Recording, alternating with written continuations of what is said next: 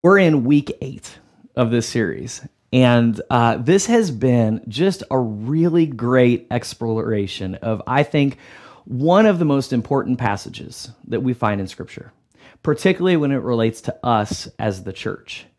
Uh, this passage takes us through the book of Acts, chapter 2, and we're looking at verses 42 through 47. Now listen, that's 42, 43, 44, 45, 46, 47. You think how can how can that small number of verses take this many weeks as we walk through? Well, I like to walk through this slowly because there's so much going on here. Now listen, if you've missed any of these weeks, I do encourage you go back, listen to the teaching um, and or send me a message and say, hey, what's kind of the primary points that that I need to learn from this passage? Because I think what we've learned here is so significant for us. Because this that we're learning here, this is the story of the birth of the early church. And for us at Southeast, as we experience what is like a rebirth for our church community, this is a time, again, to pause, to stop, to say, hey, listen, what what do we need to do? Where do we need to put our focus? Because if we look at it and we say hey these are the things we want to do what's going to happen is we're going to move into this next season only be fo- only being focused on our needs only be focused on our desires. And that's not the best approach to things. The best approach to things is to, is to say hey not what i want to do but what i need to do. And what we need to do is found here as we look at this passage and what is it that the early church focused on.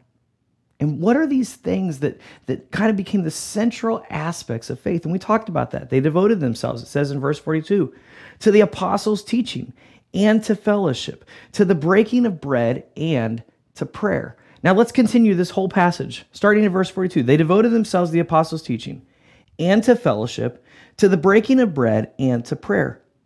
Everyone was filled with awe at the many wonders and signs performed by the apostles. All the believers were together and had everything in common. They sold property and possessions to give to anyone who had need. Every day they continued to meet together in the temple courts. They broke bread in their homes and ate together with glad and sincere hearts, praising God and enjoying the favor of all the people. And the Lord added to their number daily those who were being saved. Now, today, we're going to look at all the believers were together and had everything in common. And then we're going to move on to verse 45 here, which is our primary. They sold property and possessions to give to anyone who had need.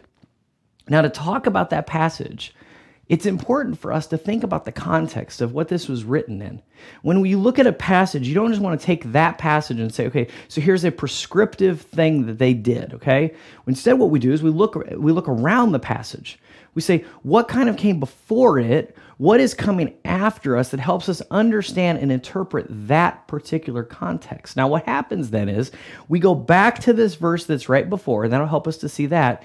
And then we're going to go to a story that comes after this section of scripture, just a couple chapters later, that helps us interpret uh, this particular verse. They sold property and possessions to give to anyone who had need. Because what if they didn't? What, what if they authentically weren't that? See, Luke in this passage is describing this kind of utopian experience. He, he's taking a pause in this moment as he's telling this story, which again, I've told you before, is Luke and Acts tells the Luke tells the story of Jesus, Acts tells the story of the early church, and in Acts we find this 10-year history and it's crazy when you think about it that way because you could sit down and you could read the book of Acts and you're really reading 10 years of the life of the church. And in that moment, especially in Acts 2, Luke takes a break. Normally, he writes at this frantic pace, telling us all these things that are happening. He's just a great historian writing all this down. But then in this passage, he pauses. And you can almost feel Luke switching over from, from this idea of being very committed to historic writing down of things to taking a pause. It's like a personal reflection. And he writes this down. He's saying, Listen, I don't want you to miss what's going on here. I don't want you to miss this moment. And then he goes on and he tells us more about the early church. And so today, to, to understand the context of they sold property and possessions to give to anyone who had need, we're going to look at a very uncomfortable story. But before we do that, I want to talk about how do we approach weird and uncomfortable stories because I love to do that. One of, one of the things that I enjoy about being a pastor, particularly at Southeast, is that we're always willing to lean into the stories that seem weird or uncomfortable or strange because so much learning can happen there. Now, a scholar and teacher that I just absolutely love is a guy named Pete Enns. Pete created a podcast called The Bible for Normal People. He's written several books, and those books have a prominent location on my bookshelf. And the reason for this is because how Pete writes and approaches the Bible is defined by this quote um, of how he defines himself. He says this about himself Pete says, I like to ask questions, and I don't like quick, safe answers to make the hard questions go away. I love that. I like hard I like to ask hard questions. I don't like quick, safe answers to make the hard questions go away. I think that is a great way for us to be. And then a little bit later on, he's going to come to this quote that he makes. Um, as the pastor of Southeast, I love this. I love that this approach, because this is my approach too. I want us as a church. I want us as a people growing in our faith to ask hard questions, to not simplify things down to easy answers. So when something we read is complicated, when something is difficult, when something pushes back on our modern sensibilities, my approach is always to lean in. And that's my suggestion to you. Lean in when things get hard. Lean in when they're difficult or compl- com- uh, complicated. Lean in when they push back on your modern sensibilities. That's okay. And ask some questions. Ask some questions like this What is the context?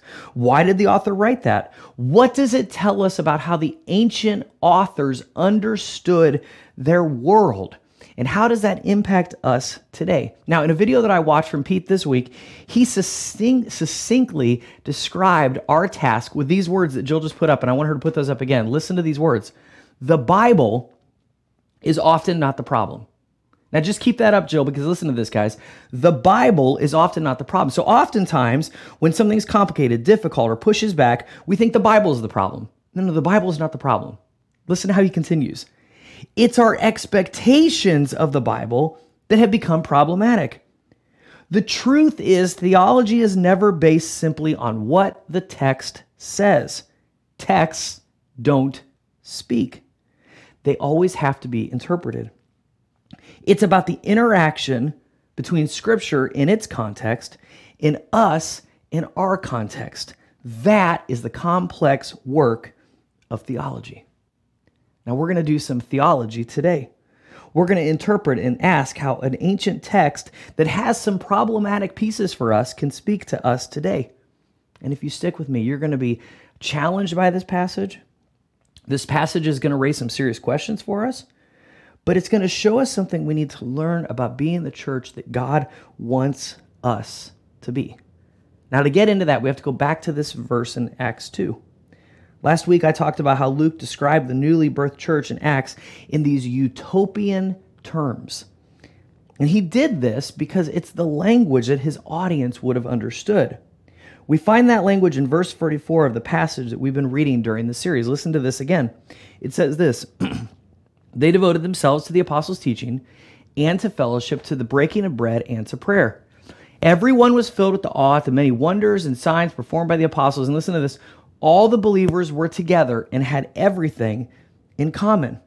So when Luke's audience heard that language, all the believers were together and had everything in common, it would have reminded them of the way philosophers describe the origin stories of Athens and Rome, because Luke's audience was a Greek audience.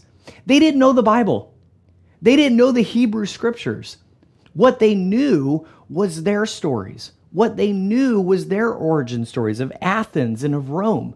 What they knew was Greek philosophy. And so Luke leans into that reality. He says, I'm going to present the gospel to you in your terms. Man, that is something so huge that all of us could learn about sharing the good news of Jesus with our world. But listen what he says. He says, uh, or what, it, what it's telling us is this utopian language wasn't historically descriptive We, we know that that's not true of Athens and Rome. We know that there was some, probably some struggles in the, the New Testament church about this. In fact, we read that later on. But what the utopian language was meant to do was to be inspiration. What Luke was doing was he was using it to paint a picture of origins, new beginnings, and fresh starts.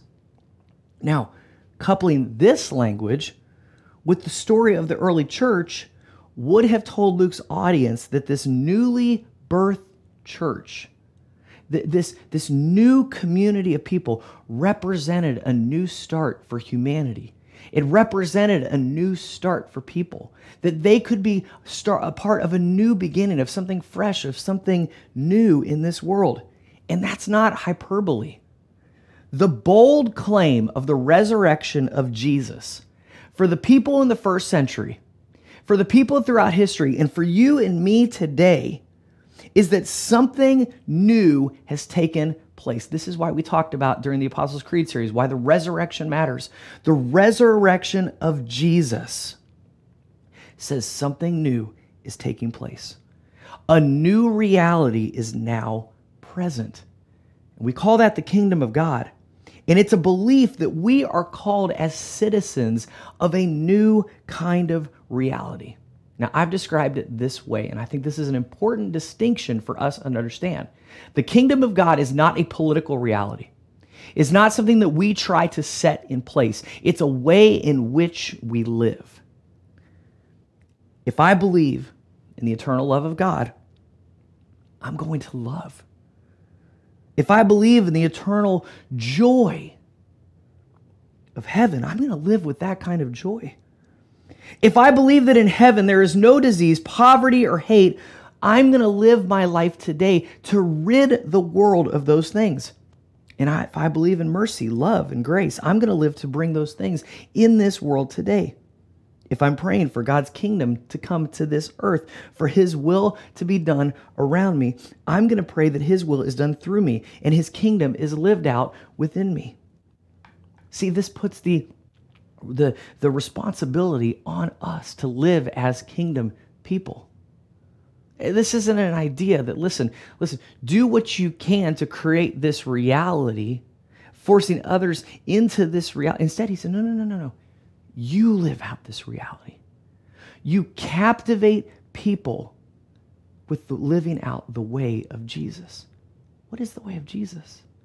It's love, it's grace, it's mercy, it's forgiveness, it's acceptance, it's inclusion. This is what the way of Jesus looks like. That is what we're called to live out. And this is what captivated people who lived and worked around those people who gave their lives to Jesus. This new community of believers that we call the church that we read about in the first century. Luke described what happened in that early church as they captivated people with their lives. It goes on, it says, Everyone was filled with awe at the many wonders and signs performed by the apostles. All the believers were together and had everything in common. They sold property and possessions to give to anyone who had need. Except what happened when they didn't? What happened when they didn't live this out? What happens when people claim to be part of this new kind of community but aren't actually committed to it? What if it's all a show that is more about belonging but not really about believing and becoming? And we would call that hypocrisy, a word that comes to us from the Greek word for acting. Now, just a few chapters later, Luke describes this hypocrisy in a chilling story. And I told you this is a weird story. This is an uncomfortable story, but it's a story we need to ask. Because Luke is saying, listen, people are captivated by the people of God when they live in authentic community together, when their lives are given fully to the way of Jesus. But what happens when they say one thing and say, hey, I'm a part of this new thing? but they don't really live it out. That's what this story is all about. And again, it's weird, it's awkward, it's strange, it's uncomfortable. And as Pete Enns says, hey, lean into it. Do some theology. What does it in, in its context tell us about us living in our context? So, with that said, Acts 5. Verse 1 Now a man named Ananias, together with his wife Sapphira, also sold a piece of property. Okay, so do you see? He just said that the people were selling property, they were giving things away, right? And now we come to this story. So now we have a story. Now we have an example of this. They sold property and possessions to give to anyone who had needs. So we have a they, we have a, a, a group of people. Now we get some specifics. So it says, uh, Ananias and, and together with his wife, wife Sapphira also sold a piece of property.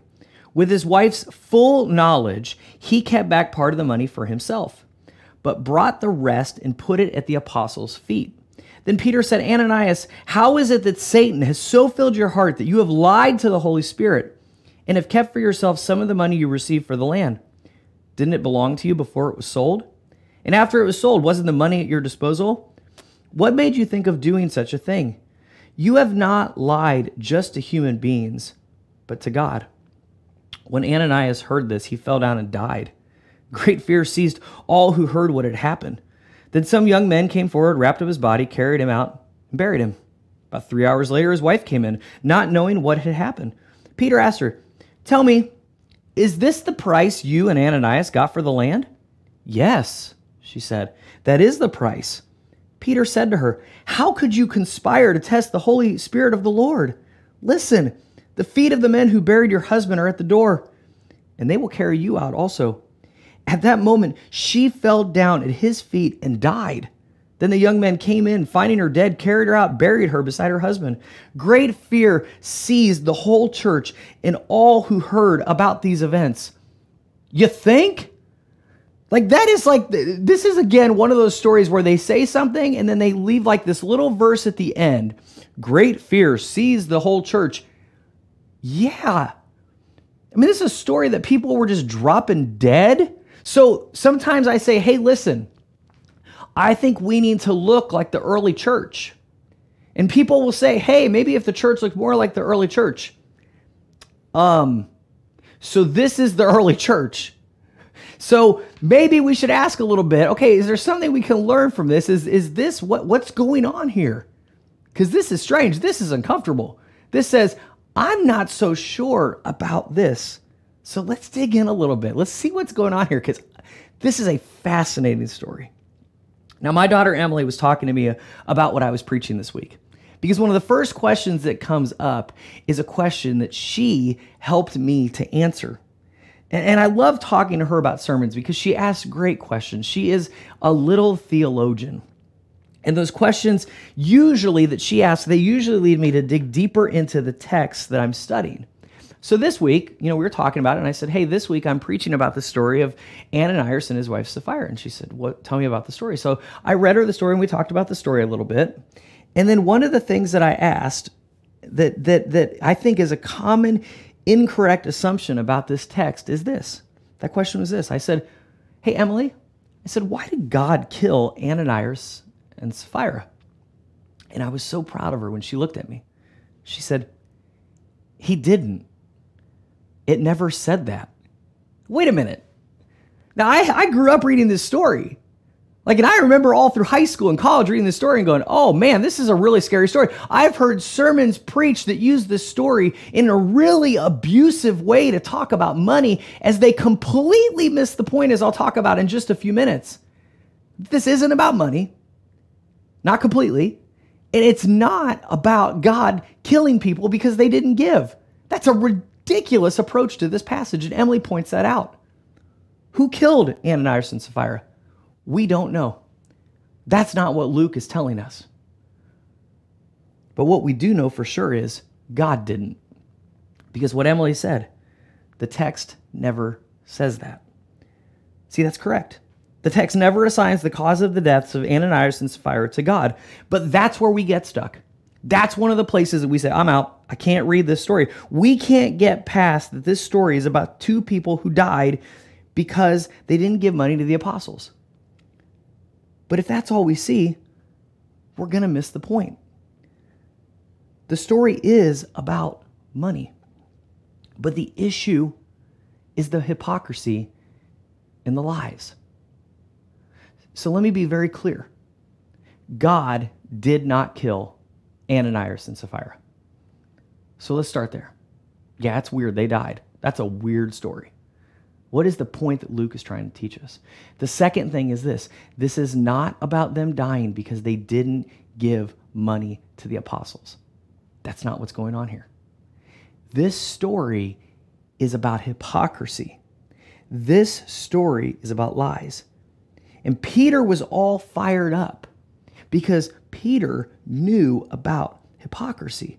So when he looks at Ananias and he says, How is it that Satan has so filled your heart? When he goes off on him and, and says, How could you do this? How could you be such a hypocrite? When he talks to his to, to Ananias' wife, Sapphira, and he says, How could you conspire to test the Holy Spirit? And he says, Hey, your husband just died. You're probably going to die too. Like, that is some rough stuff. Some people are probably looking at Peter going, Whoa, Peter, maybe bring it down a notch. But Peter understood. Peter absolutely understood why hypocrisy and lies were such a critical thing. See, Peter is one who followed Jesus. But when things got tough the night that Jesus was arrested, it was Peter who denied knowing Jesus. Authenticity mattered to Peter because he knew the devastation of hypocrisy. Do you hear that? Let me say that again for us.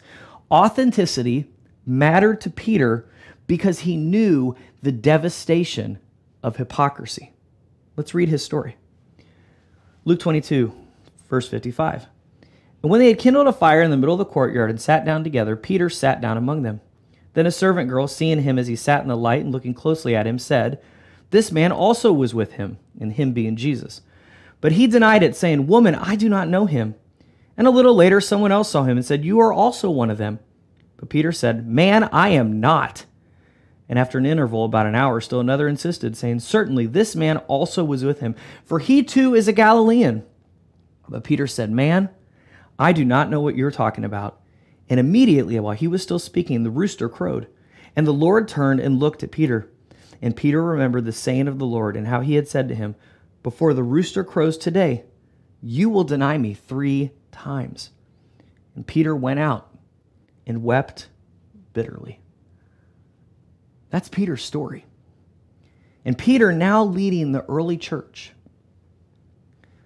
after receiving grace from Jesus, watch these people come before him claiming that they sold a piece of land to help care for others in their community. And rather than tell the truth that they had kept some of that money for themselves, they put on a show.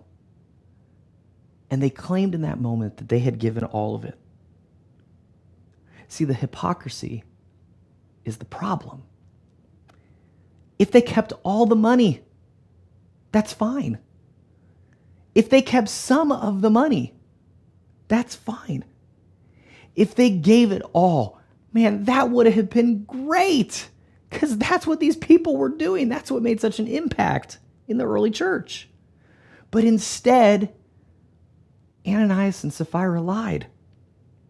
They put on this show, claiming that they were fully invested while only having one foot in the door. Listen to that. They put on a show. They claimed, hey, I'm fully invested in what's going on here.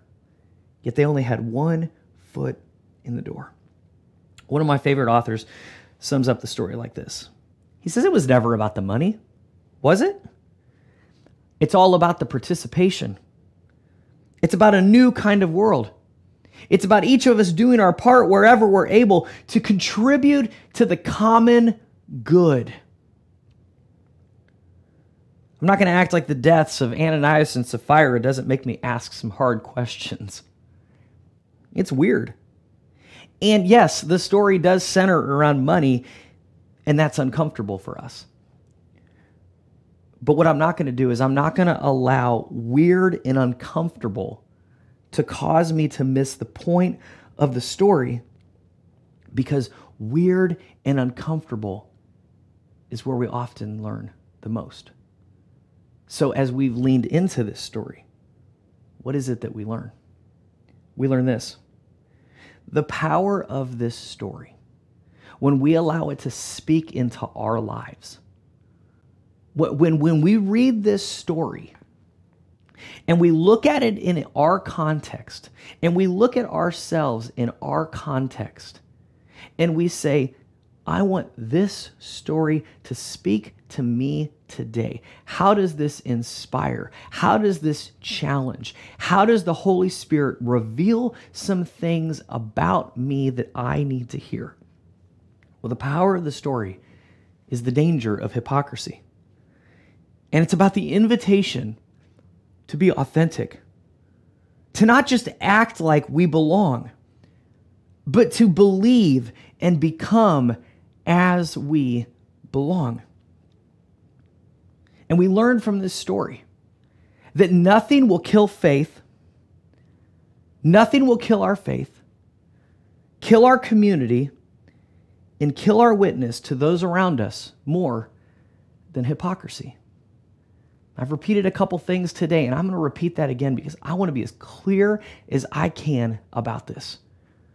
We are in a season, we, we are a newly birthed church again for the first time. 10 years ago, we started this community, and we needed people to be committed to what we were doing. And it's the same place that we find ourselves today. We enter a season where I believe the good news that we have to share with this community is maybe more important in this season than ever before. Maybe these last 10 years were preparing us for this moment, for this place.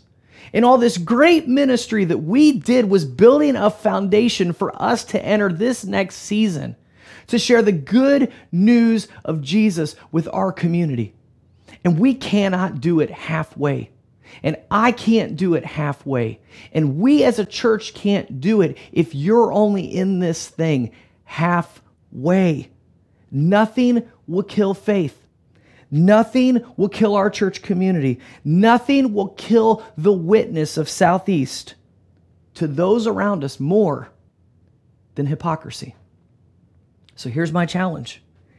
If you say that you belong to this church community, fully participate in every aspect of the life of this community, from worship to service to fellowship.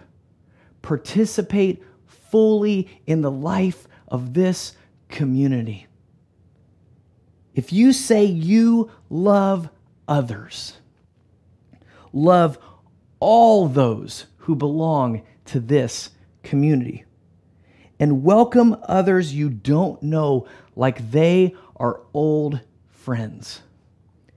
There is no place in this community for cliques. There is no place in this community to say, I don't want to be in a church with those people. That's not going to happen as long as I'm the pastor of this community because that's hypocrisy and that will kill our community. We are going to learn to be people who live with love.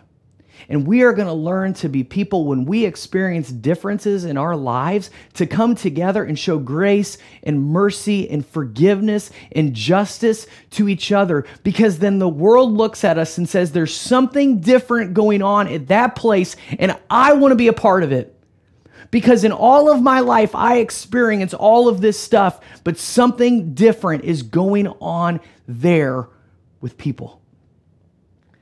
So if you say you belong to this community, Participate fully in every aspect worship, service, and fellowship. If you love others, love all those. Welcome people you don't know like they're old friends. Come into our moments as we gather in fellowship. Come into our moments as we uh, go to different events, like uh, as we do our trunk or treat, as we do our movie nights, as we go to any 11 games, we go to baseball games, as we serve in our community. If you don't know someone, welcome them like they are an old friend and say, I'm so glad that you're here. I can't believe I didn't know you. And why would you do that? because you are brothers and sisters in Christ.